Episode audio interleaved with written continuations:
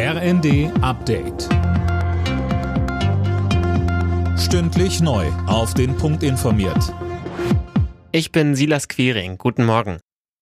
Nach dem Zugunglück bei Garmisch-Partenkirchen werden weitere Todesopfer unter den umgestürzten Waggons befürchtet. Die Bergungsarbeiten laufen auf Hochtouren. Bestätigt sind derzeit vier Tote.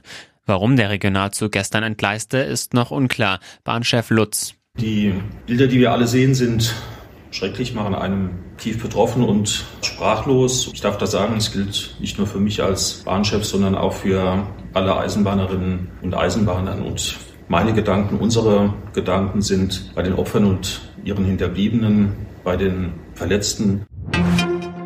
Der Bundestag hat den Weg für das 100 Milliarden Euro Paket für die Bundeswehr freigemacht. Die Abgeordneten stimmten mit großer Mehrheit für das Vorhaben, ebenso wie für die Grundgesetzänderung, die es möglich macht.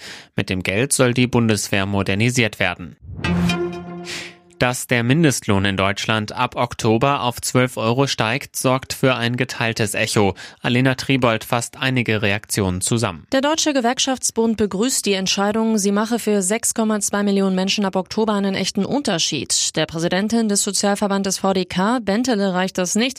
Sie forderte in der Bild, dass der Mindestlohn jetzt rasch auf mindestens 13 Euro steigt.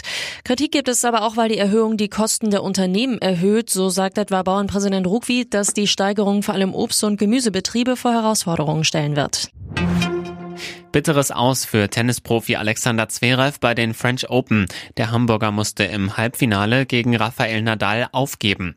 Zuvor war der Olympiasieger umgeknickt. Unter Tränen und im Rollstuhl verließ Zverev den Platz. Auf Krücken kam er zurück und verabschiedete sich vom Publikum.